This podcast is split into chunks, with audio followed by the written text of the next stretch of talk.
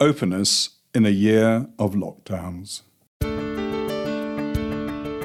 You are listening to the Planning, Environment and Property podcast, brought to you by the members of 39 Essex Chambers. I'm John Pugh-Smith, planning barrister, promoter, and preventer of Greenbelt located developments. Now, in a year that has brought us the national lockdown and perhaps a fresh appreciation of daily exercise, it is one of the many oddities as well as ironies that the higher courts have produced more planning jurisprudence on the concept of openness than ever before. In early February, it was thought by many practitioners that the Supreme Court had given a sufficiently clear statement of the correct approach in the Samuel Smith Old Brewery case against North Yorkshire County Council. And indeed, there, the issue of openness was in the context of a challenge to an extension of a quarry in the Green Belt.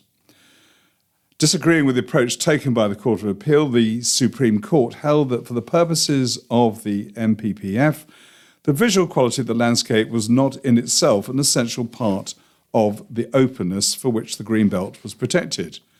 Rather, it was a broad policy concept. Naturally read, it referred back to the underlying aim of the Green Belt to, quotes, prevent urban sprawl by keeping land permanently open. Visual effects may or may not be taken into account in other circumstances, but that was a matter not of legal principle, but of planning judgment for the planning authority or the inspector. Nevertheless, on the 3rd of April, in an early example of a remotely handed down planning judgment during the first lockdown, the Court of Appeal revisited the issue in the case of Hook against the Secretary of State. The context there was a statutory challenge against an appeal inspector's finding that alterations to a building amounted to inappropriate development within the Greenbelt because it was not a building for agriculture, in consequence of which he had not needed to consider the imposition of an agricultural occupancy condition. Addressing the issue, Lord Justice Lindblom set out the basic points from the relevant cases in the following terms. First, that the concepts referred to in the NPPF policy for the Green Belt for inappropriate development, very special circumstances, the preservation of the openness of the Green Belt, the impact of development on the purposes of including land within it, and so on, were not concepts of law. Rather, they were broad concepts of planning policy used in a wide range of circumstances. Second, that in dealing with the threshold question of whether a proposal was or was not an appropriate development in the Green Belt, and then in deciding whether the proposal was acceptable and ought to be given planning permission, the decision maker must establish relevant facts and exercise relevant planning judgment. And, if called upon to review the decision, the court would not be drawn beyond its limited role in a public law challenge. Third, that the nature of the decision maker's task would differ from one kind of development to another.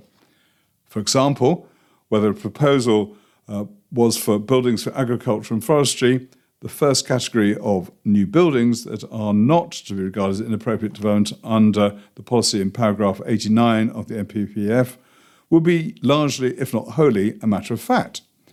By contrast, assessing whether a proposed facility for outdoor sport the second category in paragraph 89 would preserve the openness of the Greenbelt was largely a matter of planning judgment. Uh, the same approach would apply to proposals for mineral extraction or engineering operations, two categories of quotes, other forms of development that are potentially not inappropriate under the policy in paragraph 90 of the NPPF, which was subject to the same and are to the same proviso. So, there based upon Lord Justice Lindblom's three points, we should have had it. But unfortunately, the implications of Lord Carnwath's uh, lead judgment in Samuel Smith, which had been published on the 5th of February, shortly after Hook had been heard in the Court of Appeal on the 28th of January, hadn't been woven into that exposition. So, where did matters then move? Well, the reconciliation appears to have arisen through the Court of Appeal's further consideration of the issue of openness uh, in their late summer decision in the case of uh, Liverpool Open and Green Spaces Community Interest Company against Liverpool City Council and Redrow homes. Now, although in the context of a permission to build 39 dwellings on land within a green wedge, the court acknowledged that, be it a local rather than a national policy, uh, the policy position was analogous with situations dealing with green belts. So the points identified in Hook could be extended to include that the imperative of preserving the openness of the green belt uh, could be looked at in this context and indeed, again, was not a concept of law, but a broad policy concept with its meaning to be derived from the words used by the policymaker in that context.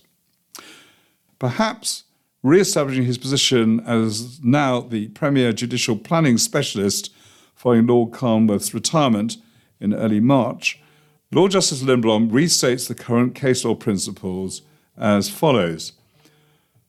First, the imperative of preserving the openness of the green belt, a basic component of government policy in the NPPF and in previous statements of national policy, is not a concept of law. It is a broad concept of policy. As with other formulations of planning policy, its meaning is to be derived from the words the policymaker has used, read sensibly in their proper context, and not as if they were the provisions of a statute or contract.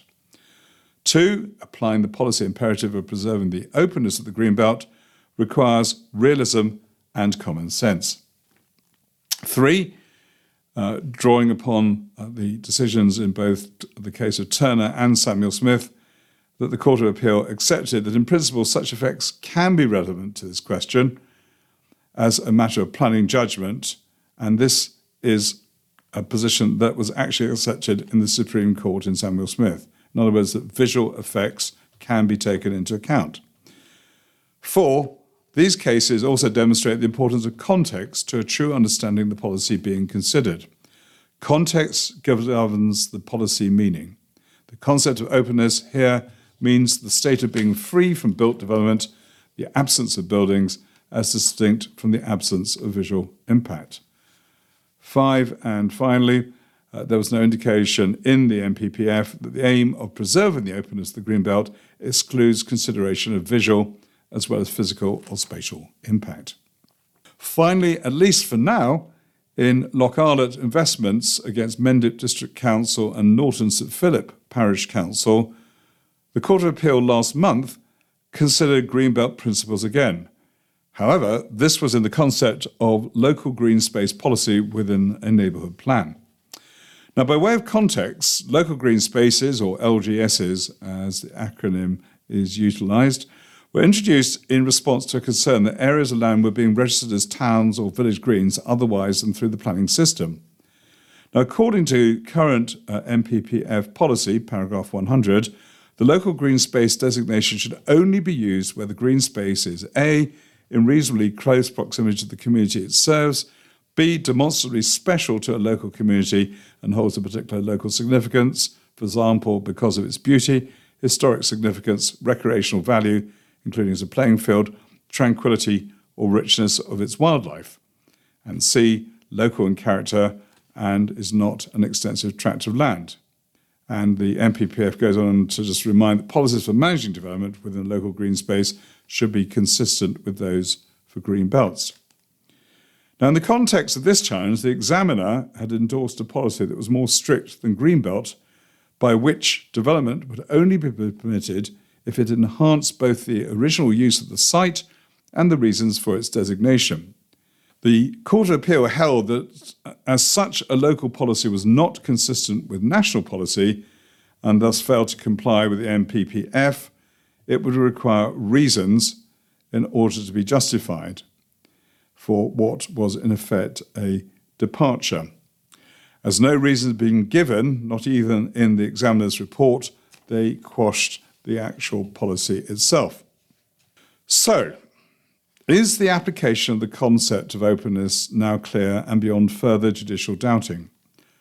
Hopefully so, given that where the higher courts lay emphasis on planning judgment, that should be an end to the matter. However, it also illustrates that the nuanced meaning of openness and meaning continues to be a matter of law for the court. Legal debates over whether Greenbelt policy has been correctly understood are likely to continue.